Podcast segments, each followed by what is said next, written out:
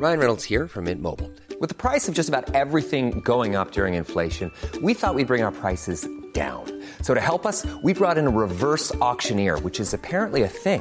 Mint Mobile unlimited premium wireless. Ready to get 30, 30, bit to get 30, bit to get 20, 20, 20, bit to get 20, 20, bit to get 15, 15, 15, 15 just 15 bucks a month. So, Give it a try at mintmobile.com slash switch. $45 upfront for three months plus taxes and fees. Promo for new customers for limited time. Unlimited more than 40 gigabytes per month. Slows. Full terms at mintmobile.com. This is Paige, the co-host of Giggly Squad, and I want to tell you about a company that I've been loving, Olive and June. Olive and June gives you everything that you need for a salon quality manicure in one box. And if you break it down, it really comes out to $2 a manicure, which is absolutely insane. It's also so easy to get salon worthy nails at home with Olive and June. The difference between how your nails used to look when you did them yourself and now with the Mani system is a complete game changer. The best thing about Olive and June too is it's a quick dry. Dries in about one minute, lasts for five days, and full coverage in up to one to two coats. Visit oliveandjune.com slash perfectmani20 for 20% off your first system. That's oliveandjune.com slash perfectmani20 for 20% off your first system. Millions of people have lost weight with personalized plans from Noom, like Evan, who can't stand salads and still lost 50 pounds. salads generally for most people are the easy button, right? For me, that wasn't an option. I never really was a salad guy. That's just not who I am. But Noom worked for me. Get your personalized plan today at Noom.com. Real Noom user compensated to provide their story. In four weeks, the typical Noom user can expect to lose one to two pounds per week. Individual results may vary. Life is full of awesome what ifs, and some not so much, like unexpected medical costs. That's why United Healthcare provides Health Protector Guard fixed indemnity insurance plans to supplement your primary plan and help manage out of pocket costs. Learn more at uh1.com. Mom deserves the best, and there's no better place to shop for Mother's Day than Whole Foods Market. They're your destination for unbeatable savings, from premium gifts to show-stopping flowers and irresistible desserts. Start by saving 33% with Prime on all body care and candles. Then get a 15-stem bunch of tulips for just $9.99 each with Prime. Round out Mom's menu with festive rosé, irresistible berry chantilly cake, and more special treats. Come celebrate Mother's Day at Whole Foods Market. Hi, I'm Daniel, founder of Pretty Litter. Cats and cat owners deserve better than any old fashioned litter. That's why I teamed up with scientists and veterinarians to create Pretty Litter. Its innovative crystal formula has superior odor control and weighs up to 80% less than clay litter. Pretty Litter even monitors health by changing colors to help detect early signs of potential illness. It's the world's smartest kitty litter. Go to prettylitter.com and use code ACAST for 20% off your first order and a free cat toy. Terms and conditions apply. See site for details. The following is a presentation of the Force Center podcast feed.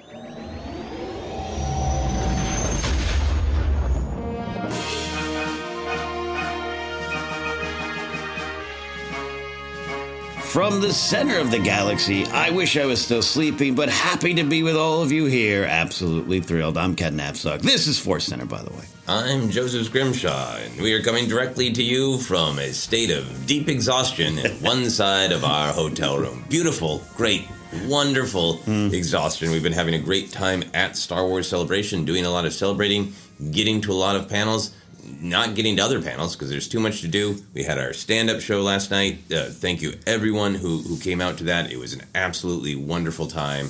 Uh, and uh, but, but I think we expended uh, some energy. I think in the, the parlance of role playing games, uh, we we uh, we've lost several hit points. Uh, yeah, and as you're speaking, I'm yawning, but it's a good earned yawn. It's a good earned time. And this is what you want. We're here at the recording on the final day of the convention, and we're going to actually, after this, do a final floor walk and all that kind of good stuff and, and start saying goodbye to people. And you put a tweet out today, Joseph, about bittersweet. It is always bittersweet. There's a little, when you check in, there's so much excitement, but, but you're always kind of like, oh man, eventually I'll get home and we'll get back to life being normal. And then you kind of are like, I don't want that to happen. I don't want that to happen. Uh, so that's where we're at. Uh, but yes, they, I want to say thanks to everyone who came out last night too. So many wonderful people to to meet so many people from Discord. Uh, you know, Mark Canoop We're, we we keep joking with him. He did teach us how to say it right. Uh, we might have just been too drunk. Uh, Ilka, uh, Andrew McNabb, who we found out is Scottish, Greer, uh, Tommy Valentine, uh, Liam Lydia, Toms, yeah. Lydia. So many wonderful people. Thanks for coming on out. It meant a lot to us. Yeah, absolutely, and we look forward to seeing more people maybe on the floor today. Um, That's not that that's a time travel uh, sort of comment because uh, who knows when we'll actually get this episode loaded. Uh, Yes, yeah, we're gonna try to keep this like the other episodes we've uh, done here uh, on the fly in the hotel room to uh, about an hour or, or a little under. This one is perhaps uh, the roughest and readiest episode of Force Center we've done in quite some time because we we knew we would be covering the Lucasfilm uh, panel. We knew we'd be covering the Ahsoka panel, and then we slotted Monday to record eh, whatever. um, so the news that has rolled out, it's bits and pieces. Some of it uh, is we went to the Obi Wan panel, so we're going to talk a little bit about that. Kathleen Kennedy has has been uh, quoting up a storm, lots of uh, articles that we're struggling to keep up with. Uh, we we just watched uh, the streaming portion of the Bad Batch panel uh, in our hotel rooms, so we'll just catch up on some of the news and. Uh, And uh, any of the stuff that we, we glance over briefly, we will uh, talk about in more detail and with quotes in front of us because we, we don't have all that. We don't have all that. I haven't even seen all the Kathleen Kennedy stuff. There's some great some eh, great interviews out there. People are, are asking me, "Did you hear it?" I'm like, I I I, I can't. In fact, uh, you know, you at home. Uh, CouchCon has its benefits. You probably get more of these news stories. You probably have more details. Case in point, a lot of people here, not just Joseph, a lot of people in London think the lightsabers the bad the baddies have in Ahsoka are red, but people outside of the, of London think they're orangey.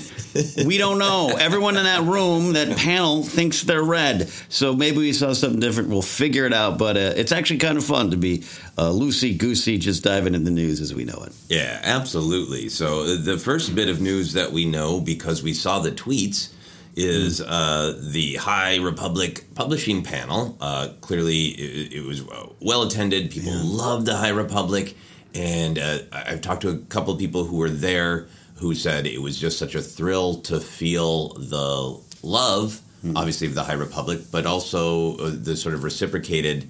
You've invested in the publishing. We want to make you feel like the publishing is. um, it's not lesser than. It's Yeah, a part right. of everything. So it sounds like they teed it up in a really great way uh, to bring Leslie Headland out to show the people who came to the High Republic panel the Mhm. teaser trailer for Acolyte, and then the really special reveal that the High Republic character Vernestra Rwoh is in the television show The Acolyte. Yeah. Uh, I think both you and I have uh, been on record as really liking Vernestra Rwoh. For me, she's she's right up there with uh, Reath Silas, which is the Mm, highest mhm. High Republic compliment I can give. uh, she's a great character. We're really getting to see her at the beginning of her journey, Mm-hmm. timeline wise. Then we're going to get to sort of jump ahead and see her as, Yeah. a, as a mature Jedi. So, Yeah. what, what are your reactions to all of that? To the revelation, to the character? Yeah, I love that. I love that. And, and uh, we, uh, Rebecca Henderson, uh, Leslie's uh, partner, I believe, uh, wife, uh, playing that role, and, and it made me think of uh, my, my initial thought was silly. I was like, oh, that's a long lifespan. Uh, that's great. Good for her. Um, no, I'm excited about that. And, and again, we weren't at this panel. Some of this is secondhand information, but I had this conversation in a hotel lobby bar uh, with someone who was at the panel, and I was just talking about how I'm so excited for Acolyte. Uh, and and but you know the reality is Leslie didn't pitch that as a High Republic show. They she came to them and they kind of said this, and the person on the panel goes, "Yeah, Leslie said she, ex- she exactly exactly what happened." That she pitched the show, and they said, "Well, if you want to do in this era, this transition into the Phantom Menace uh, era, it's going to have to be in the High Republic." And, and Leslie embraced that fully uh, obviously reading the book. She like she said for Light and Life at the panel that we were at, and that that is just uh, I love hearing that. I love hearing that. There's um, sometimes you even said you don't, you don't want the publishing to feel less than, and, and there's been some incidents, uh, you know, and some changes. Uh, last couple years that uh, I, I totally understand. It makes it feel fans of books like, well, wait, wait a minute, what is what are we investing in? And and I think it's it's fair to adapt stories and, and change them and, and, and add your own take as a creator. Uh, I'm just super excited that Leslie Headland once again fully understanding Star Wars, fully loving Star Wars, and ready to play in the sandbox. That sandbox everyone talks about. So Mhm. all, all around good news. Yeah, absolutely good news. And if it was just uh, any character from the High Republic books, I would feel all those great things about the great Yeah. news, the interconnectivity, the publishing is not less than. Vernestra Rwoh is extra fascinating to me because her role so far in Phase One of the High Republic has been sort of a beacon of the power of youth, Mm-hmm. but being on the beginning of your journey, since she is naturally gifted and made Jedi Knight at a ridiculously young age. Right, Already has a Padawan, but she's mm-hmm. also wrestling with I have this light whip. What does that mean mm-hmm. about who I am? I'm sure that we will see a, a full completion of her story when she's young in Phase Three Yeah. of the High Republic. But to then just see that one blurry snapshot that somebody took at the panel of her is an older Jedi Yeah. Star Wars has this great tradition of the cycles of life. Mm. And to know that we start this character in publishing Vernestra Rwoh as a, a, a beacon of youth, gonna have her ups and downs, but who is she after she's lived through it all? Yeah. That, the fact that, you know, old Ben, old Luke, uh, they are traditions of Star Wars. And I can't wait to see old Vernestra Rwoh who's been through it and somebody who has now lived through like I started in Yeah. the good old days and and things ain't what they used to be. Like Hmm. Ver- Vernestra Rwoh in The Acolyte is uh, older and yelling at clouds. She's right. She's right to be yelling at clouds because bad changes are happening. You know. bad things are going on. No, it's fascinating. And, and you know, I think when a lot of stuff came out early earlier um, about this being a High Republic show, I remember kind of even fighting back against that, saying like, "Look, I, I just don't think that's necessarily." Uh, what I'm expecting, the complete ending of that era, and I still don't expect that. But this is technically, uh, it's it's truly, I should say, a High Republic show with Vanessa Rose going to be there. It's, Yeah. it's part of the end, and, and I'm excited about that. Yeah, and, and we'll see exactly how how large the role is. Can't wait to hear more. Yeah. Should we move on to our next bit of news? Uh, let's do it. I think I heard it. Okay, here is everything that I know from seeing a tweet. Yes. Dave Filoni announced season two of Tales of the Jedi. When did he announce it? On what panel? Probably the Clone Wars, I'm guessing. I don't know. We normally pride ourselves on research, so we want to let you know we don't know. That is the only thing we know. My number one news source has been the Force Center Discord. Uh, many people on CouchCon, many people here who are at some of these panels. So shout out to folks like uh, Tim Van Newland, who we finally met in person, and again Mark and Ilka, a lot of those people. Uh, getting out of panels and posting their information in Discord. It's helped us who have been here. Uh, yeah, and, and, and I'm I'm tremendously excited about it. I think Tales of the Jedi have some of the best stuff uh, to come out in the last couple of years, and and some of my favorite uh, Dave work. To be honest, I'll be I'm really honest about that. Um, so yeah, who it will be, I I can only wonder. Yeah, yeah. I, I think we'll have more fun speculating. I know the little bit I've had a, a, a chance to talk to other people about. I think people are really excited about can this show jump around in eras? Love that. That it's not necessarily Tales of the Jedi from the Clone Wars general era because that's the animation style, but Mm-hmm. could it be High Republic? Could it be a one-off? Um, h- how did you know? Buryaga, you know, uh, start his journey or whatever. Mm. Um, Could it be a, a Reath Silas studying session? But also jumping forward, I, I, I think I'm now getting to the point where I'm saying this every other episode. Luke had a functioning Jedi Go group, there. uh, Jedi Order. Uh, at least that's what the Rise of Kylo Ren comic book. One comic book, Yeah. one four issue comic book series, which is phenomenal. But the idea that that does exist and is a point on the timeline map that could be played with, Yeah. um, that's really exciting to me. I, I think my speculation is that after seeing season one of Tales of the Jedi, cleanup is not exactly the right word what I'm looking for, but like Right. it felt like once Filoni kind of had that Ahsoka idea, and then Mm-hmm. you know the story he's told is like I kind of had this Ahsoka idea. Can we just do a little one off? And uh, the answer coming back of like, well, if you could make a little group of these. Um, and where I'm going with this is, it feels like there are things that have been on the map of the story Yes. of this era in in Dave's mind, and maybe from discussions with George too back in the day. And that that first season of Tales of the Jedi was an opportunity to say this has always been floating in my head, and and I kind of Yes. proceed as though these things are true. I'm going to show them to the audience. Yes, that's a great way to describe it.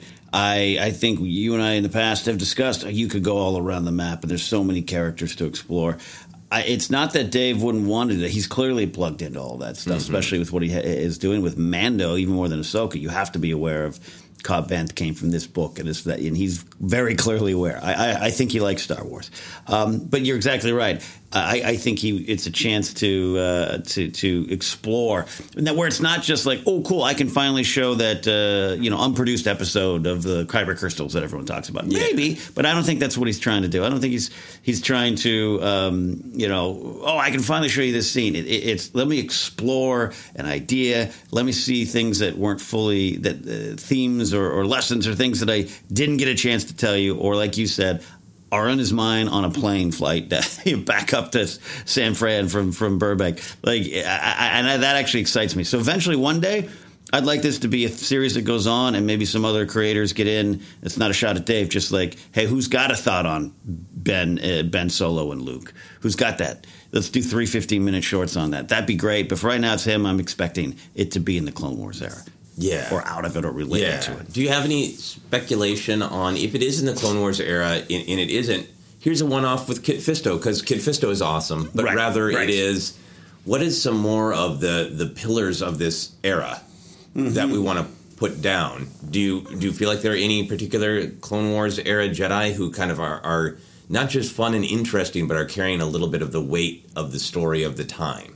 I I would actually like to see a little more with Yoda. The stuff with the season six of Yoda is, is, is, is amazing, right? It's Mhm. stunning, and I think uh, Yoda during that time, I don't know his perspective on what's happen, happening. Maybe we get some, you know, why why does he say in, in the prequels, you know, J- younger Jedi are getting a little arrogant, a little get a little, little get, getting a little too chuffed. Uh-huh. Why, why why does Yoda have that thought? What what's what's the one to one? Is it the students? Is he now teaching some kids who are talking back? I don't know. But again, it's not just the, it's not the, the the plot. It's it's it's what it means. That's good. Uh, Quinlan Vos is a great example of, of not just hey, we know he survived, but how, how that'd be interesting. Um, but but what was going through a, a, a, wild and free Jedi's mind during that time? Yeah. that's the kind of stuff I look for. Yeah, you know, I think I'd be really interested in continuing the story that was started building up to the Clone Wars of where are the Jedi and the Republic starting to get too locked in their ways and how is that Yeah. causing them to fail? And I think what was so great about Tales of the Jedi is seeing uh, that Dooku and Qui Gon and Yaddle were all accurately perceiving issues. Yes, Dooku responded to them with very poor choices. Yes, of yes. horrible evil. Uh, Yaddle died. Qui Gon died. So, what are the figures who might continue to wrestle with this isn't right, and how can we contrast that with like, Mm. it, like a, a little adventure of Mace or Kiadi in particular that show how they're they're well intentioned, but they are way too locked in their ways. In, in- like in particular, like even the logic that that I think is there. Maybe I headcanon a little bit of justifying the Clone Wars as at the beginning is its defense. The Yeah. separatists are attacking. Mm-hmm. And it is our job to defend the Republic. We don't want to be a military, but they raised a military. This is still within Jedi purview. It's defense. Yeah. But then suddenly def- the, the best defense becomes offense. Mm-hmm. And by the time we get to the Palm arc, uh, they're just an invading a sovereign world. Yeah. Uh, and Yeah. and seeing the the contrasting Jedi perspectives on rationalizing that. 'Cause it touched on very lightly in the Clone Wars. Mm. You could go deep with Luminara Unduli. You could show the breaking of Barriss Offee. Uh, in, in Oh, more detail, like Oh, the little, like what mission, like what mission were her, were, Yeah. were Barriss and Luminara on, where she was like, "Yeah, Yeah. this is so not right." That like Dooku, I, she's right that it's not right, but Yeah. it's not right what she does to make it right. Yeah, that's a great. That's a great. Uh, that's a great thought there. Um, yeah, yeah. Uh, there's uh, things around those characters. I, I, I, there's there's one that I think got. And he, I I think Dave even acknowledged that he's like I knew. Unfortunately, it wasn't going to have a ton of her in season seven. That's Padme. Ooh. And, and could you explore some of that? Now, now as we know, the six episodes, three Dooku, three Ahsoka, clearly intertwined, clearly played with each other in terms of themes. So I'm trying to pair characters in my head. Right. Padme and Kiadi. Why does Kiadi? Uh, you know, it turns out I should have listened to Padme. Uh, be good. Um, uh, young Boba Fett's a, an interesting character too. Get Daniel Logan to come back in and explore some of that. But again, it's all up Yeah. to the all up to Dave. Pong Krell and Dexter Jettster. There we Yeah. go. Not, not Dexter, not technically a Jedi, a, a, a chef, a, a Jedi chef, perhaps he is. Uh, I I also, this is my last thought on Tales of Jedi because we'll have plenty of time to talk about it. Because the Mandoverse is clearly setting up the state of the galaxy for the sequels. Mm-hmm. Again, I don't think it's fixing the sequels. I think it's mm-hmm. doing exactly what the Clone Wars did for the prequels is building out the the world and the mm-hmm. characters and the reasons it happened. It is intriguing to me that Filoni's mindset is looking forward to the sequels. So he might be in the head headspace to go, I want to show you Luke's mindset when he decided to take Ben on as a student. You know, it, it makes a little bit more sense to me since that is Filoni is right now in in the mode of showing you the the building blocks to get us to the sequel trilogy. I, I love that you you said that because, um, again, it's not that Dave doesn't have the big picture and that he doesn't love all of Star Wars, but he, you know, as a creator, he's focused in on, on, on not just characters he created, but just timelines that he's worked in, what he's interested in explaining, and that stuff. But he's got the big picture in mind.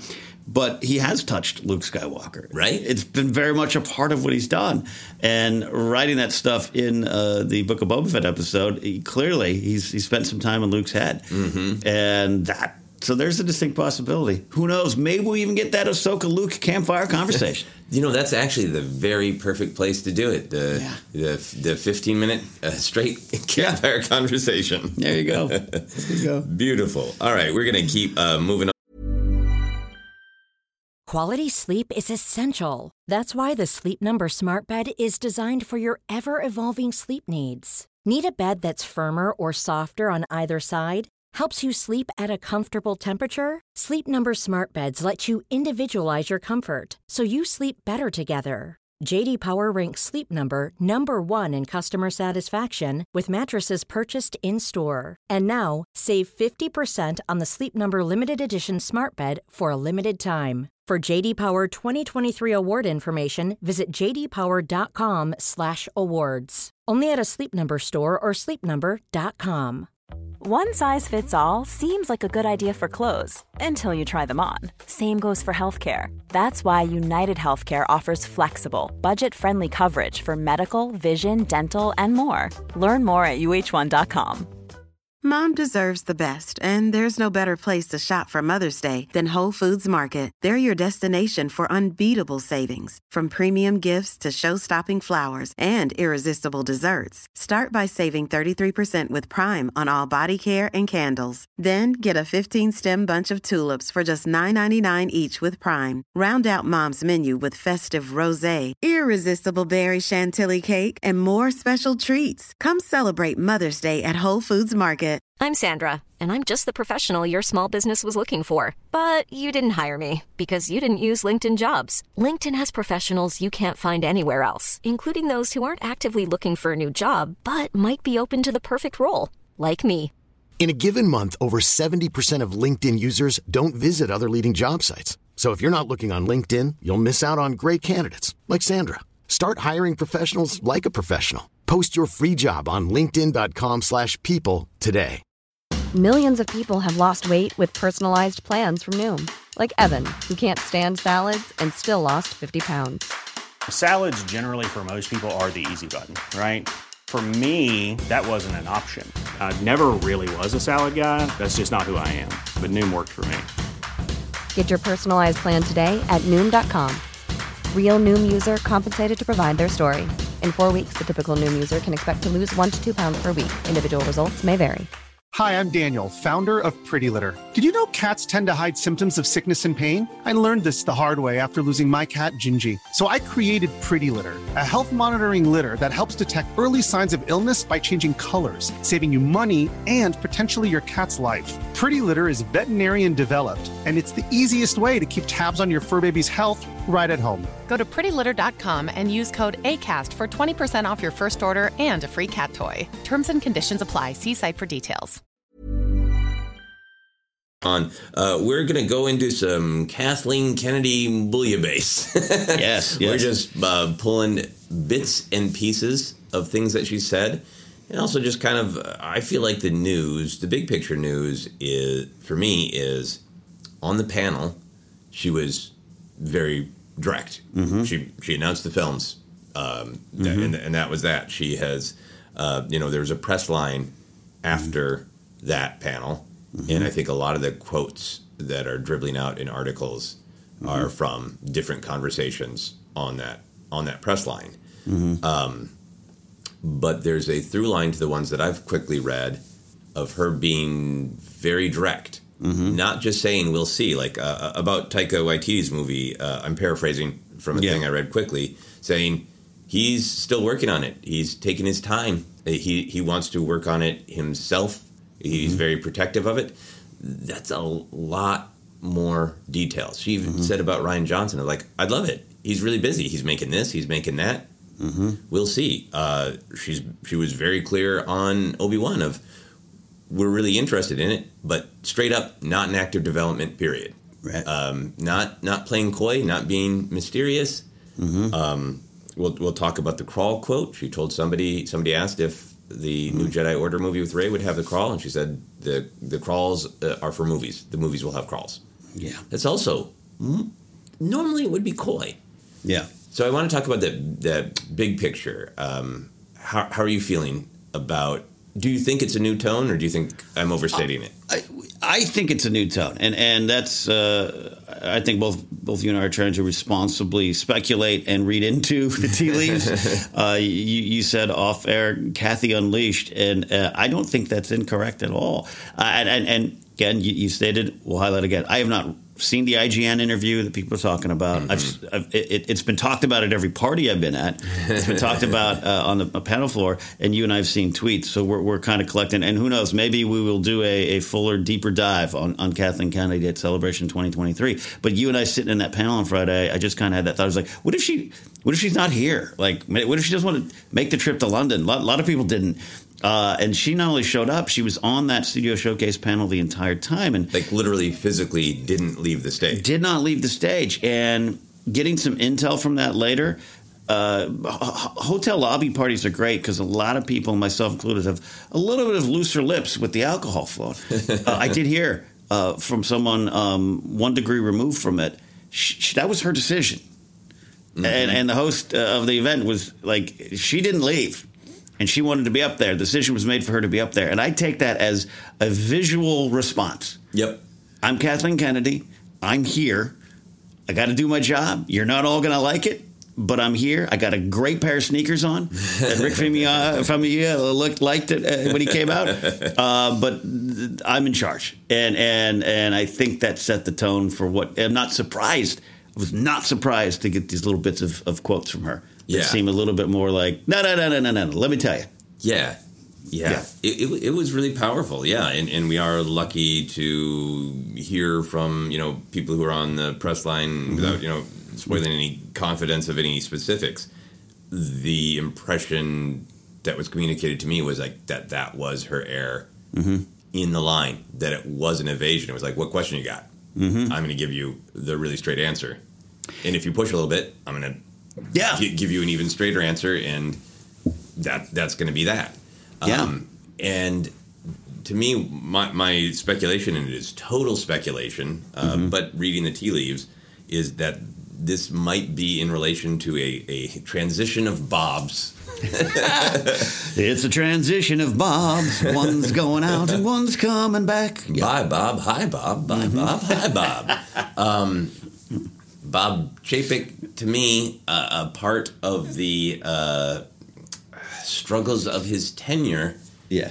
is, Yeah. is wanting to keep things quiet, right? Mm-hmm. He didn't want to engage with uh, the choices of the current Florida governor in a way that Disney normally did.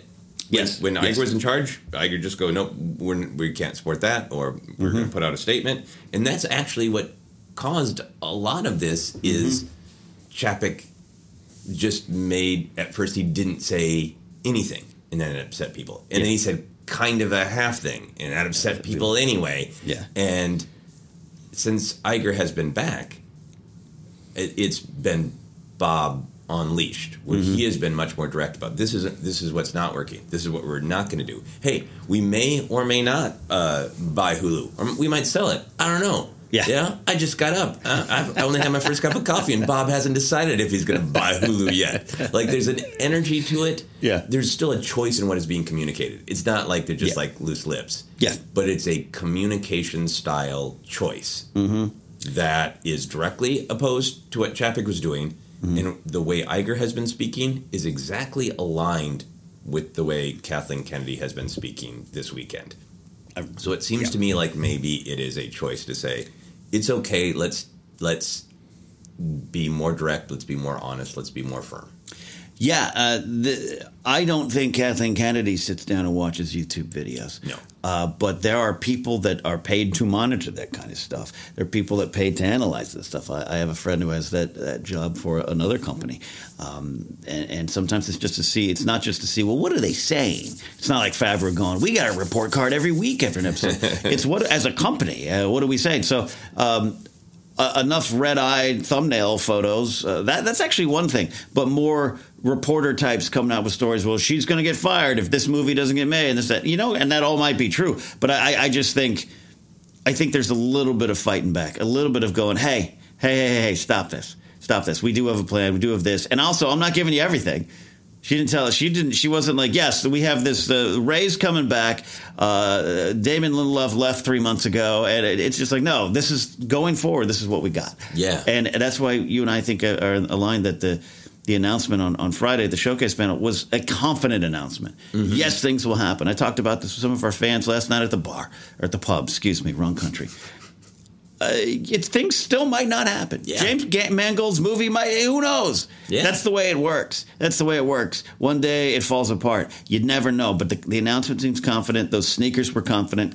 I think Kathleen Kennedy is here. Flew to London to uh, you know where they come a lot because Pinewood's here. Flew to London to be like, all right, we we we we're setting some records straight. Yeah, absolutely. There, there was one thing that I can't remember if it was that I read it or I was told it in a pub, so I'm not going to say it in case it actually hasn't been published yet. But it was uh, Kathleen Kennedy saying, "Hey, that that thing that you're asking me about that has been made a big deal. The press made it a big deal. I oh didn't. yeah, the Feige movie. The Feige movie. Is this is it yes. public? I, I do believe it is because someone else said. Uh, I think it. Uh, I think it was. Uh, it was. It was in the IGN interview. One of them. And again, we apologize, listeners. Uh, we're not joking. It, it, it- there's a lot going on. You get overwhelmed. Like Um, seriously, we have slept maybe a total of about twelve hours the last four days. It, Yeah. it's, it's beautiful, but it is hard to keep up. yeah. So yes, it was. It was related to that. That the the, the Feige film might again totally paraphrasing. Feige film wasn't going to happen. The press made that up. Is what was communicated to us. Yeah, yeah. It, so, so that's important to me because it feels like if there's going to be this much scrutiny mm-hmm. of the normal development process because mm-hmm. it's Star Wars, but we, we see that snowballing. This is reported now. Everybody kind of believes it's true that there's going to be more pushback, but more controlling of the narrative. Yes. and I feel like that's what's what's great about the communication from Iger Mhm. and Kathleen Kennedy is that I think a sort of a traditional communication is don't say anything until you know it. Yeah. Uh, e- evade and be cheeky and fun. Mm-hmm. And I think what's different about the tone is if the answer is we don't know yet, we're going to say we don't know yet. Mm-hmm. If it's been overblown in the papers, we're going to say "Y- you overblew it. Yeah. If we know, we're going to say it and we're going to put our whole backs into it. Yeah, I, I think because we're in this era of um, obviously everything's changed. Everything's changed for ten years in the way movies are covered. But uh, I, I cite a lot the you know look at what James Gunn does in DC. I'm not here to defend everything he's ever tweeted, uh, or and especially in the last year. But he's got that like, fine, I'm out there. You got a dumb story. I'm going to tell you that's wrong, Mm-hmm. and that's where we're at. Especially with you have so many folks out there with podcasts and YouTube channels and, and, and, and official trades or unofficial trades who weaponize this news. It's something you and I have thought of, talked and, and, and discussed a lot this weekend.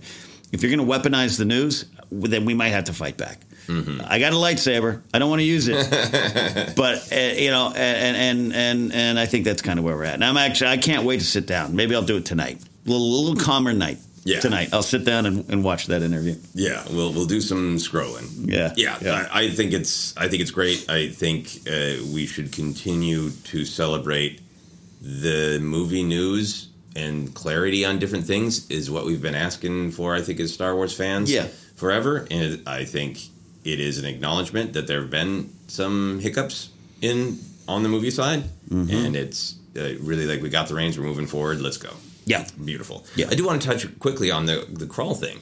Uh, we've talked about the crawls over the years and kind of their importance to the movies, both in terms of the mood, but also in making sure that you know your aunt that you take to Rogue One knows that's not Jyn. Uh, helping people out a little bit of like. Uh, how? why, why, is, why is Maul there? Uh, the crawls aren't going to do everything for that, but there's mood and there is context, even Yes, for yes. hardcore Star Wars fans, right?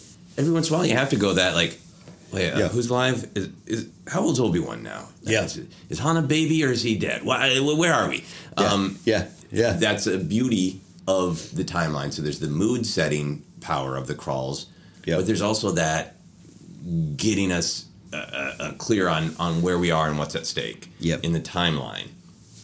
How do you feel about the idea that the crawls will be back for every film? I, I love it on so many levels. I'll start with the best level. Uh, before we left the day, I was uh, packing for London. I put on uh, Revenge of the Sith. And do you know what I did as I was packing? I read the crawl out loud. In, in, in that in that faux British announcer voice, uh, there are heroes on both sides. That's part of the fun, right? And and Evil I, is everywhere. Yeah, war indeed. So I love that, and uh, I, we've talked about the solo one. In fact, I, I feel as though I'm just uh, stealing from people in Discord because I've, I've been reading y'all. I've been I've been going in Discord to get see what I've missed, hear reactions, and uh, there's been two comments, well, you know, about uh, about that, but. Um, one of them was like, "Well, I, my follow up to her would be, does solo count as a crawl? Uh, you know, is it a full crawl? I, from her tone, it seems like it's a full crawl. But even something solo, I think I've highlighted it before here. Others in Discord highlighted, highlighted. House of the Dragon did a great crawl in a way to really say, we know not every one of you has read A Song of Ice and Fire. Not every one of you has read the World of Ice and Fire books. So we're going to tell you where House of Dragon is. And it ends with the words being highlighted 172 years before Daenerys Targaryen. And, and it was artsy. It was, it, it fit the vibe, but it also served a wonderful purpose because that's, you're right. Rey or Jyn? Who are, who is that? I you know, we all, all, if you've listened in, if you're listening to this podcast, you've all had those conversations with friends. I thought Darth Maul died. Uh, That was a conversation everyone had in 2018 at a party. I really thought he died. So uh, I think it's exciting and it's fun, and uh, uh, I'm looking forward to that. Yeah, and and you know the the crawl exam for solo, it does have a crawl in a way. It has it has text, right? Yes. but it Yeah. could have been a larger crawl, and, and I know the crawl wouldn't say. And and hey guys, here's a timeline of Darth Maul. Here's The- here's the exact date. Yes. You know, uh, BBY that he got his spider legs. Like maybe Yeah, that wouldn't yeah. have helped with that. But I think uh, with the emphasis on timeline. Mm-hmm. in the movies, and that's the value of we're, we're going way, way, way back here. What is the state of society? What is the state of technology? What is going Mhm. on in the galaxy? Is it is it a time of chaos in the the um, the, not the discovery of the Force, but I guess the sort of um, unifying of Force believers? Mhm. Is that a response to what's going on in the galaxy? Yeah. you know that the crawls really help with things like that. Uh, if somebody has not watched every episode of every season of the Mandoverse when Mhm. Filoni's movie comes out, I'm sure that's going to be constructed to be like you can just watch this movie. Yeah. and the crawl will will set you up. Yeah. Um, I think that there's also a real awareness to how do we make the movies feel different, bigger, unique, special Mm-hmm. than the television shows.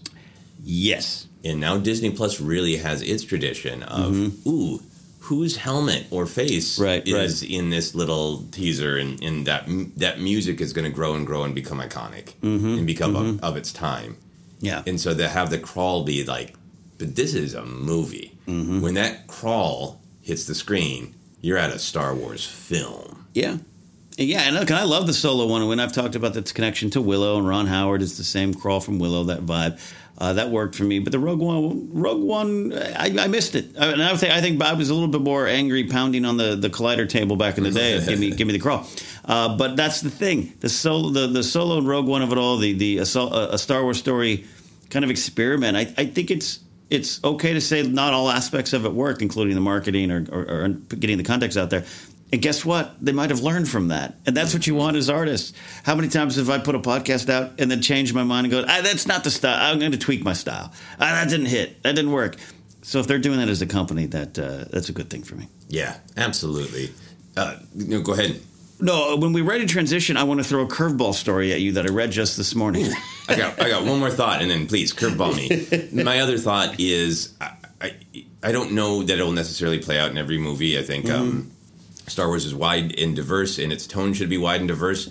But I don't ever want to forget that the crawl is a part of the legacy of adventure serial. Yes, matinees, yes, yes, yes, yes. Space fantasy serial adventure. It, that crawl is mm-hmm. like a map at the beginning of an 800 page fantasy book of where the little hobbit guy is going to walk. you know, it's a it's a part of the genre, and it yes. is a statement. And it doesn't mean that maybe one of these movies is going to be mm-hmm. you know grounded and like like Andor, but th- think of an opening crawl at the beginning of Andor that reminds you it's still that same galaxy. It's still that same pulpy, weird place. Yeah. Because that's what the crawl is. Mm-hmm. That's a great point. It's a great point. All right, curveball me. Uh, just coming out of the Kathleen Kennedy stuff and being a little bit more open and honest, or making sure all of us as Star Wars fans kind of seek out the the actual stories or seek out. It's fun to speculate, all the kind of stuff we talk about. Uh, there was a quote from Dave Filoni, probably from a press line, where someone asked him about his movie being an Avengers style kind of film with all the characters meeting the Mandoverse, meeting up for this big story. And he said, I would not exactly say it's that. Mm. And he said, some yes, people will be there, but I don't think it's accurate to say that. Uh, paraphrasing a little bit there. That's a that was a great little bit of information because, and uh, for me, uh, that that makes me even more excited for the film. That again, it is story first versus a checkbox. And I'm not, by the way, not saying that's what Marvel did with Avengers. Uh, I want to make that clear, or any of their films where all the characters come together. But we, we kind of look at things so black and white, binary, uh, you know, Marvel, Star Wars. Oh, it's an Avengers kind of a thing. And him being just like, I, uh, I didn't say that. Who nope. said that? No one has said that here. Uh, that was a great bit of information I saw just this morning. Yeah, and, and no one has said the main character of his film is Din or yeah. Ahsoka, right? Yeah. Um, we've I've made six seasons of movies joke about Mandalorian, but mm-hmm. also like, hey, Dave's directing, but mm-hmm. I would imagine Favreau maybe wants to have a hand in some yeah some of the Din storytelling. So I still think it's even a possibility. Like the main characters of this film mm. are from the film.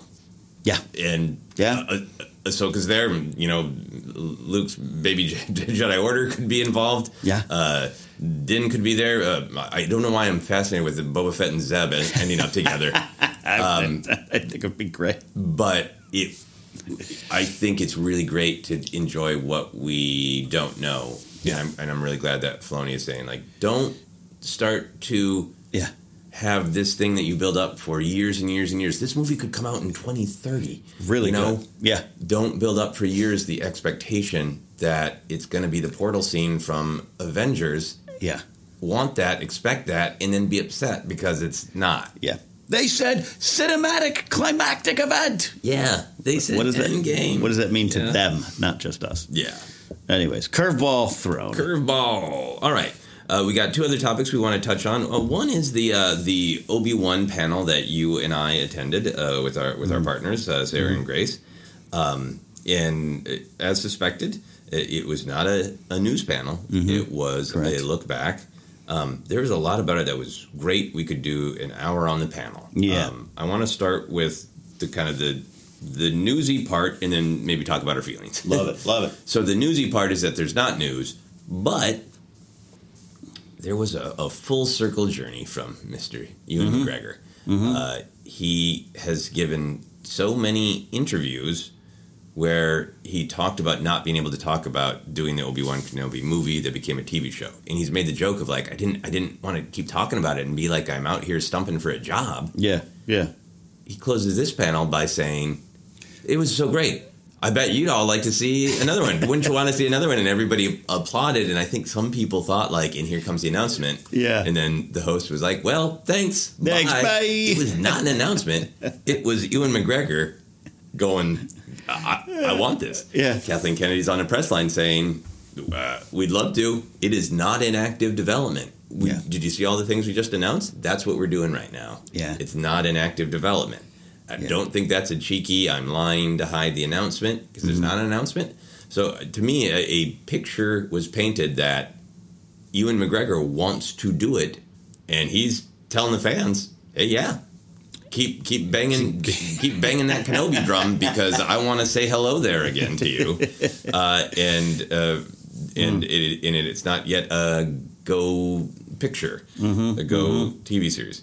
How do you feel about all that, the dynamics of it? It's funny the way you say it's uh, coming full circle. Yeah, and and in, there was a great moment in the panel. We'll talk about the emotions of it, but where, where he just said, you know, my Star Wars life is back, and, and powerful. You got a sense when he said it, and he's been open in some of the interview stuff that like he he had, had not turned his back on Star Wars or the fans, but just like a film films he had done. Number one, it was part of his job, part of his life, but. uh, Number one, never thought he'd be able to come back, and two, probably didn't think he'd ever want to Mm-hmm. especially with what was going on. He probably got tired. Uh, just as much as he got questions about, hey, would you ever be Obi Wan again? He probably got some questions of uh, that were pretty bad. You know, a lot of people felt they free reign to do that. I think that's my biggest problem with the Jake Lloyd stuff is is some of those questions when he was trying to be still part of Star Wars going to conventions.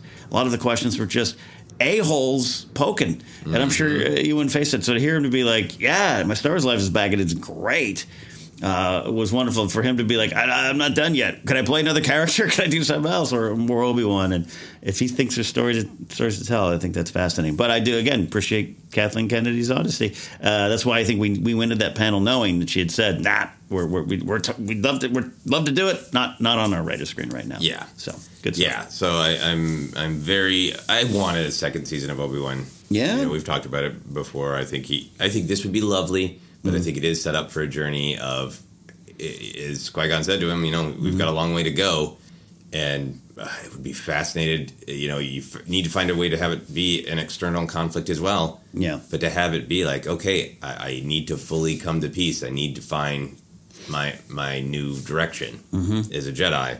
Um, I I would love love love love to see Ewan McGregor get to sink his teeth into that. So I want it to happen.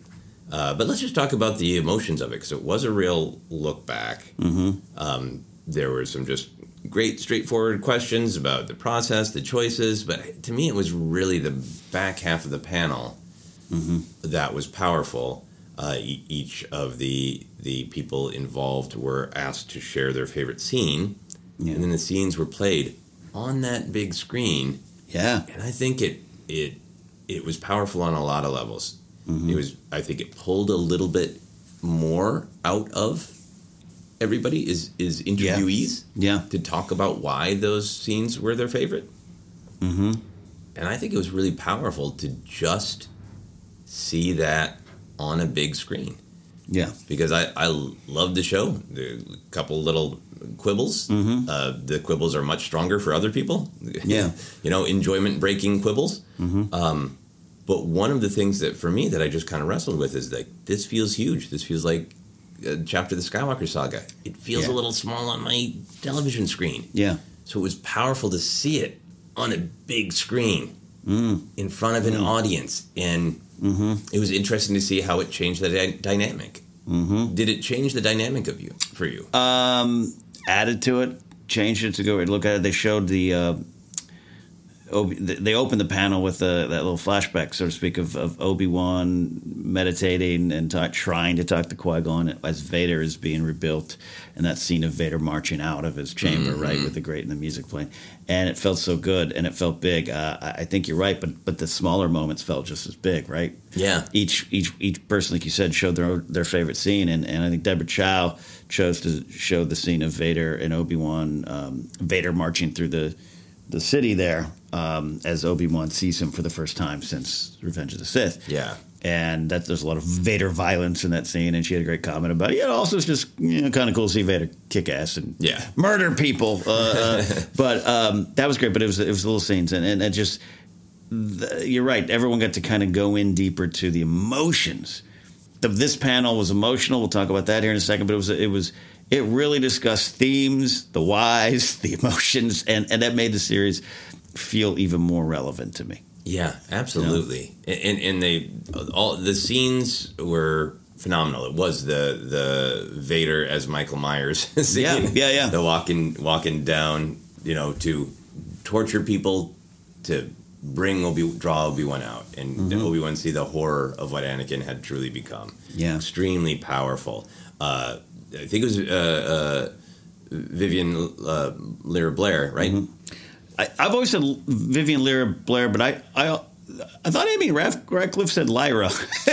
maybe maybe maybe the whole time we've been wrong. It wouldn't be the first in Star Wars. No.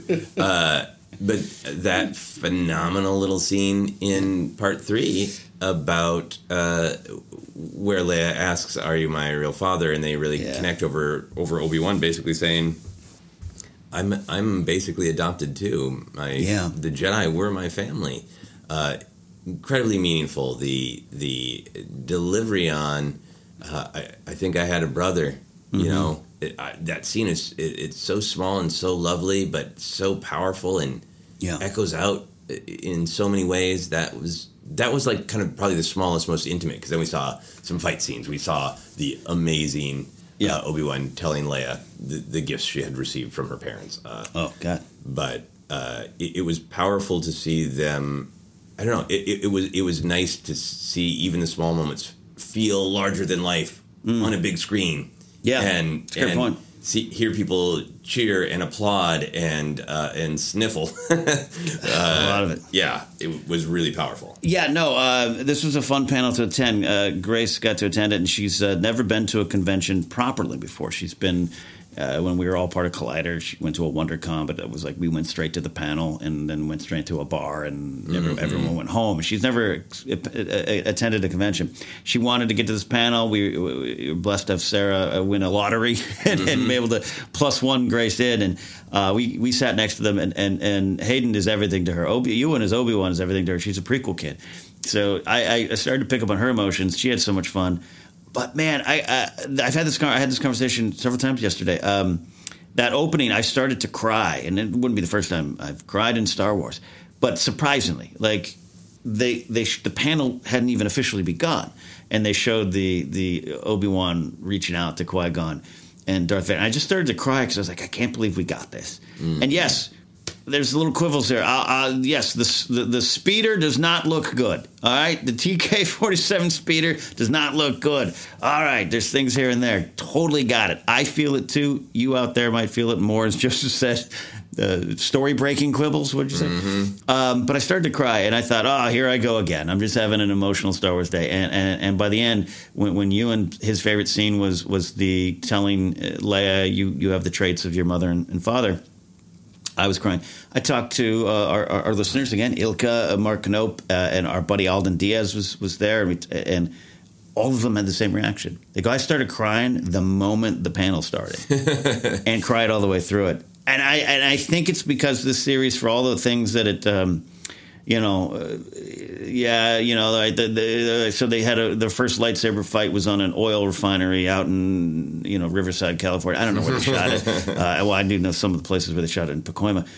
And it's not, and I, I, yes, all those critiques are great, but man, if you can push past that and connect with what they're telling as artists, we got we got some of the best moments I think in recent stars, and and I'll, I'll put them up there in all of Star Wars, uh, um, and I think that the panel reached in and pulled that out and pulled it out. Every uh, Hayden up there, uh, Vivien, uh, Deborah Chow, uh, Ewan McGregor, and Indira Varma, all talked about the why. And the why is what, what brings us back. And so I think that's what it made the panel so emotional. It was really a special thing, but completely unexpected. Yeah. I expected to cheer. I like you, Hayden, too. And he Hayden is emotional. Hayden almost cried on the Star Wars live stage yesterday. Uh, and this cast, even though Indira's character uh, Tala is, is is no longer with us, but ma- who knows? She can come back, right? Uh, from an explosion. Um, that cast, it seemed the the emotions were strong with them as well, which is why I want a second season. And you know, my one, here's a thought I have too, and I'll pa- pass the armor hammer back to you. a second season, I don't know if it needs Vader but I do want something more because I think Hayden's got a lot of story to tell with Vader. I'm now more than ever open to the idea of a Disney Plus Vader series, which I wouldn't have. I would have been like, we got the comics, the great Charles Soule stuff. Vader's had his time. I, I'd, I'd be a little bit on that side. But when you hear Hayden talk about Vader, he's plugged into a, some big things going on inside the head of Anakin that I would love to see him explore in a series. He is so sweet, so sincere, and mm. I think what but what people have really uh, seen for a long time, but are so celebrating about his performance in the prequels and in Kenobi is there is this roiling intensity mm-hmm. boiling under this clearly thoughtful, soft spoken, yeah, kind man. you can sense like the, it, it's sometimes hard to kind of get him to go a little deeper. Yes, yeah, yeah, yeah, yeah, yeah. He'll, he'll, he'll, he's he's so grateful. He's so nice. He, mm-hmm, mm-hmm. Uh, and there's sometimes like the are, are we gonna get are we gonna get something from Hayden that he hasn't said before? Yeah, yeah. Um, and he just talked very briefly about the duality of Vader, and there was like this Mm-hmm. intensity mm-hmm. the way he said it that I feel like he's out on his farm, whatever it is. Somebody at one point said it was a llama farm. I, llama I, farm, I think. I'm, yeah, I'm picturing Hayden Christensen out there. I don't, I don't, know how you farm llamas. I don't know petting a llama and stewing about Vader. Yeah, thinking about Vader. So I'm Yeah. with you. I would love a I would love a Kenobi Vader season. Yeah. Some people some people might not like this at all. My thing is I don't need them to see them go head to head again. Mm-mm. I wouldn't mind it. It's a parallel. Yes. They're, they're both going on on journeys, and their journeys are highlighting one another, and it's almost like uh, they, Yes. they thematically intertwine. Maybe it's even about Vader wanting to Mm-hmm. find a way to to move around Palpatine and and continue the search for Kenobi. You know.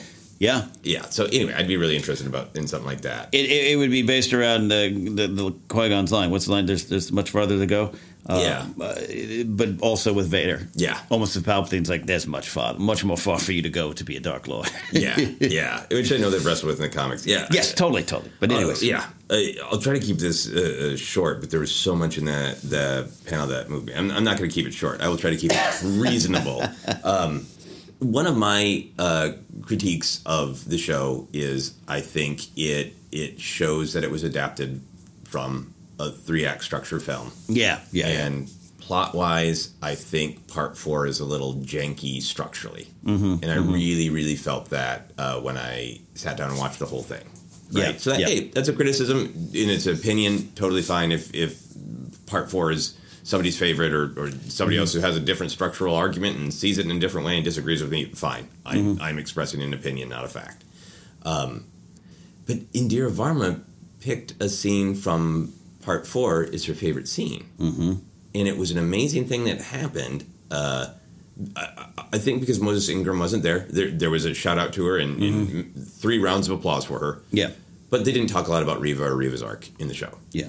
Uh, but Indira Varma talked about why that scene mattered to her.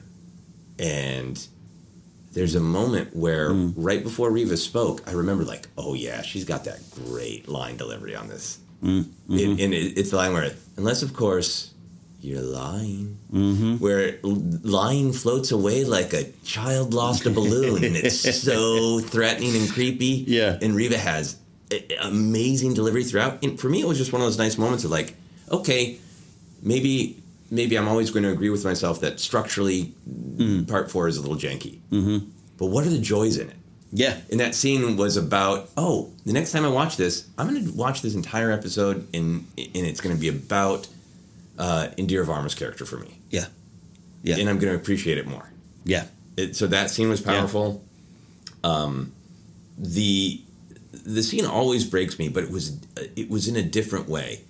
The way everybody structured their favorite um, scenes was was a little bit chronological, Mm-hmm. And I believe we did end with the Obi Wan and Leia Yes. departing Yes. scene and saying goodbye. That scene always breaks me. Mm-hmm. Mm-hmm. There was something different about it. I don't know if it was being in the room. I don't know if it was Mm. with- being with you and Sarah and, and Mm-hmm. Grace, seeing it on the big screen, seeing it with the actors there. Um, it, it, it, it was like I was ripped open in a good way. uh, that, that like Yeah, uh, yeah. copious rolling tears. Mhm. Um, Mhm. And I, I I was talking with Sarah a little bit about what's so powerful about it. I think I think it's this exchange of gifts between Leia and Obi Wan. Mhm. Leia has wanted to know a little something. She doesn't need she doesn't need to know everything, right? Right, She ends right. the scene by saying, "That's good. That's all I need to know." But Obi Wan's giving her this gift, and mm. I so feel like Leia's also giving him a gift by by being there to receive his eulogy for his friends. Yeah. and saying they're gone. I didn't save them. I couldn't save them, but I need to let that go, and I need to celebrate them. Right? Yeah. Yeah. And then I think for me, it's also just like, you know what? What it's sometimes hard to pinpoint when a scene makes you cry. Mm-hmm. mm-hmm. That whole scene is lovely. Her joke about you should take a nap and his Yeah. his perfect His laugh. uncle laugh. Yeah, yeah, a, a yeah. funny joke. Yeah. yeah. But it's the moment where he goes in. and He's like, "I'm going to do this." Yeah. Yeah. General- or Princess Leia Organa, and her theme hits. Mm-hmm. Uh, you know, it, it's it's like here we go. The moment is happening. Oh, I've been I've been ripped open because it's about us as the audience too, right? Yeah, Leia is yeah. one of the original characters. Mm-hmm. We've got to go on the journey, and Leia helped save the galaxy multiple times. Yeah. and one of the reasons she was able to do that is because of this generational tale that she Yeah. is of her mother and father, and that she has the gifts Mm-hmm. of her biological mother and father as well as her her uh, her, her you know mother and father parents, Yeah. Yeah. uh, of Bail and Breha. Mm-hmm. So it's so about them, but I think it's also just like a tribute to the journey that Star Wars fans have gone on in the benefit of this long generational tale. Uh, yeah, yeah, and it all kind of not coming to a head because there's more to tell. I think, but yeah, Yeah. yeah, Yeah. end of a journey for, for a lot of us. Uh, no, it's powerful. Um, I think we'd be remiss to not mention just how wonderful uh, Vivien Lyra Blair was on on the panel. Everyone tweeting like she's. More articulate, more more thirty year olds, and, and it's true. And, and I think sometimes it's often the case with with uh, young actors. They're a little bit. Uh, that's part of the gift. That's part of their their their skill set. Um, so without a doubt, I, I I wasn't surprised at how great she was on the panel, but also at the same time, I left out of there going, you have about a two or three year window that you need to cast her as young Leia. Yeah. Yeah. and, and a young young Leia saves the day Disney Plus series. That you have this window before Princess of Alderaan, and and here uh, without that I I think you have just uh, uh, uh, she really got Leia. That was clear on the show. It was even more clear on the panel. Yeah. That that this that this youngster. Um, embodies so much of the spirit, which is what Deborah Chow talked about. We weren't looking for who can do a Carrie Fisher imp- impersonation. We don't want that. We don't want that. Who can who can catch the spirit of Leia and Carrie Fisher? Mm-hmm. That was it was a weird, weird uh, uh, very specific uh, point that they made. Not weird, very specific. Uh, of uh, it wasn't just who who can we cast as Leia? Who can we cast as young Carrie Fisher? And and, and that was the testament to Carrie's power in that role. We know, but um, and I think I think they nailed it, obviously. But uh, it's great. Yeah, it was hugely powerful. Obviously, she's an incredibly intelligent Mm-hmm. uh, person, uh, it, and somebody who clearly knows, like, okay, this is the job, and I'm gonna be, I'm gonna try Yeah. to be good at paneling because that's a part of the That's job. part of the right? job. Uh, and she's a young person learning, and I'm sure she's been told this is a part of the job. And like, all Yeah. right, well, I'll knock it out of the park. But there is still some just natural humor and like, Yeah. is uh, is this a 13 going on 30 Freaky Friday thing? Is it, Yeah. did, is you know is is 30 year old Jennifer Garner in her Yeah, yeah, pocket? yeah, You know, yeah. like, Yeah. It was great. It was great. Yeah, really, really impressive and, and really great to see the vibe between her and, and, and Ewan. Uh, people probably didn't get to see because I think it was before the, the I don't know if it was streamed. Anyway, uh, in, in the pre-show, uh, everyone who was dressed as Obi Wan was uh, Yeah. invited onto the stage. There's a bunch of uh, uh, Obi Wans, and then Ewan McGregor popped out and surprised them. Yeah. and I'm sure all of them were turning and thinking of that meme that goes around from the Graham Norton show, where Ewan, you know, tells that story. Mm-hmm. Uh, where he uh, he he traces down a, a driver to yell at them and says he sees in their eyes them realizing that's effing Obi Wan Kenobi. uh, yeah, and and I'm sure everybody's seen the pictures. Clearly, Ewan's working on on something because he got the big mustache and the kind of the hair standing Yeah, up. yeah. He looks like he is playing like a, a, some weird steampunk mad scientist Yeah, yeah. who invented a hot balloon made out of iron. I don't know. It's uh, I can't wait to exactly. see. I thought he was like a 1920s villain, vaudeville villain, vil- Yeah. vaudevillian villain. Yeah, yeah. I thought he was going to maybe uh, send, uh, sell us some special tonics. Yes, uh, yes, yeah, we'll yes. fix everything. Uh, so that was really fun. Last thing I want to talk about, uh, just mentioned very briefly, uh, the the big climactic moment between uh, uh, Anakin Vader and Obi Wan was played, Mm. and I had joked that if there's no news in the Obi Wan Kenobi panel, Mm-hmm. we'll just talk about Hayden and Ewan hugging because they're gonna Yeah. but that played it's raw everyone was into it and it was like hayden and ewan couldn't let that stand couldn't see themselves on screen Yeah. not being brothers anymore and they both just popped up and hugged at the end of the clip like they needed it Yeah. it wasn't a, like we were both on a panel we came out and hugged it was like closure of like Yeah.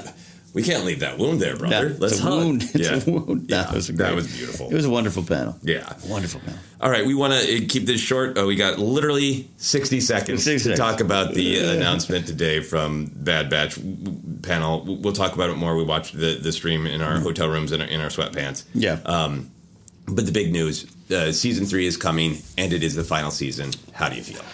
I actually, I actually love that. I'd love Bad Batch to go five seasons, ten seasons. I don't care, but I, I think it's important to know that number one, it's coming back, and and and some fears that even you and I had of maybe this is it. Uh, it's coming back, um, and that they just they know they have a chance to take the story home the way they want. That's important for creators. It's important for shows, and um, and I'm excited for that. Yeah, I'm hugely excited to not have to wait for it. Uh, Mm-hmm. It's a great uh, rundown of the teaser trailer uh, that that was exclusive, but there's rundowns of it already public. Uh, so Mm-hmm. on the StarWars.com site that you pointed out, written by Dan Brooks, Mm-hmm. Uh, that sounds like it's teeing up some great stuff. We will dive into all the details of that, uh, you know, Yeah. a, a little bit later. But yeah, I'm, I love the show, so I'm thrilled that it has an ending. It makes me very excited that there might be some closure on the story of the clones. Mm-hmm. It makes me hopeful that since they're really teasing, not teasing, really setting up Mount Tantiss, Mm-hmm. a big cloning project that Palpatine wants, as I'm really hoping that that the clones can put a stop to a part of Palpatine's machinations. Yeah.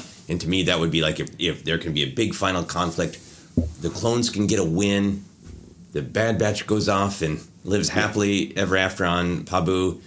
Rex and, and Gregor and Wolffe go off because they've won their battle. Mm-hmm. Yes. For now. Yes. That's what I'm. Uh, that's the closure that that I would be uh, uh, really interested in. Final thought on on this is uh, for them to be showing teasers. Yeah. This has been this story about cloning has been locked and loaded for a long time. Right, Which right. means to me there there is a possibility of good synergy Mm, between mm-hmm. the the cloning story that Bad Batch has been telling in the cloning story that is brewing in the Mandoverse. It makes me feel like there's there's uh, plenty of time for those to have been uh, interconnected and working together. Yeah, yeah, and I, I yeah, and you use the word interconnected. That's sometimes a dangerous word in Star Wars. I, I like the way you're using it here. That there be purpose to it, leave room. Uh, it's thematic first, uh, and not a plot point checklist on, on how we get to Exegol. But I think I, I think there's uh, it just makes sense for Palpatine to, to be there, be interested, and that's part of the fun. I'm yeah, excited. yeah, and Ian McDiarmid apparently back at Back it. again. Uh, that's what we got, Ken. We'll discuss all this in more detail in uh, well the years to come. yes, 2024 at least. So, well, yeah, that's it. That's our list, right? Mm-hmm. All right. Uh, it's time to walk the floor for one final time. I'm get one of those sandwiches I like and spend some time. I might get a figure. It's going to be great. oh yeah, I'm, if Ken doesn't buy himself one, I'm gonna. There we go. All right, that's our uh, uh, celebration. I don't even say wrap up. It's just uh, our third episode celebration. We'll do some more details, a lot more out there. It's been great to meet you all. Great to feel your support and those back home or wherever you are on your couch watching and, and posting Discord. Uh, it's been great fun. So more on the way. Uh, if you're just kind of discovering us, you know uh, you might not know us. So here's where you can find us. We're on Twitter, Force Center Pod, Instagram, YouTube as well. Uh, new episode of Figure Fights coming out this week. Uh, all that kind of good stuff. Head over there. Merch available at teepublic.com slash uh, user slash Force Center. We saw, I think, Brian, one of our listeners, with the Force Center Speculate Responsible shirt yesterday. Yeah. That was great. Uh, and as always, you can support us directly at patreon.com slash Force Center.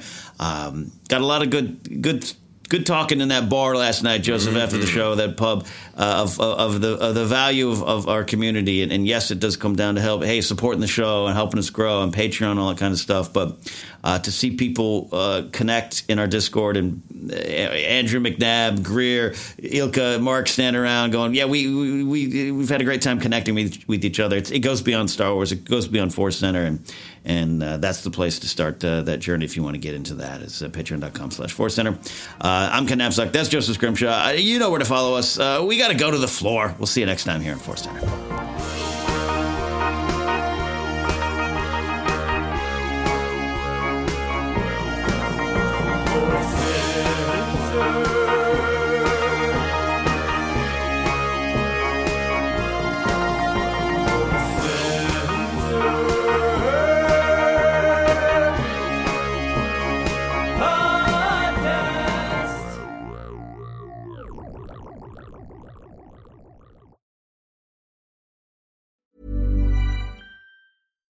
Hi, I'm Daniel, founder of Pretty Litter. Cats and cat owners deserve better than any old fashioned litter. That's why I teamed up with scientists and veterinarians to create Pretty Litter. Its innovative crystal formula has superior odor control and weighs up to 80% less than clay litter. Pretty Litter even monitors health by changing colors to help detect early signs of potential illness. It's the world's smartest kitty litter. Go to prettylitter.com and use code ACAST for 20% off your first order and a free cat toy. Terms and conditions apply. See site for details.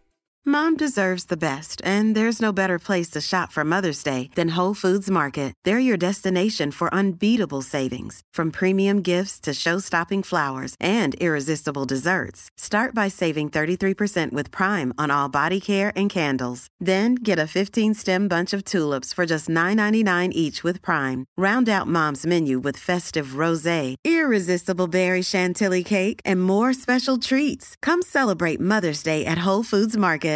Hey, it's Paige DeSorbo from Giggly Squad. High quality fashion without the price tag. Say hello to Quince.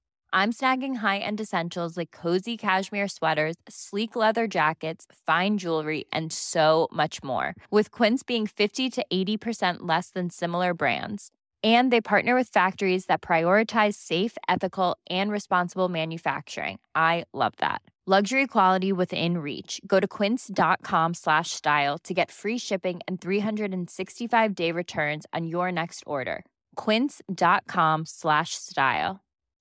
When you make decisions for your company, you look for the no brainers. If you have a lot of mailing to do, stamps.com is the ultimate no brainer. Use the stamps.com mobile app to mail everything you need to keep your business running with up to 89% off USPS and UPS. Make the same no-brainer decision as over 1 million other businesses with stamps.com. Use code program for a special offer. That's stamps.com, code program.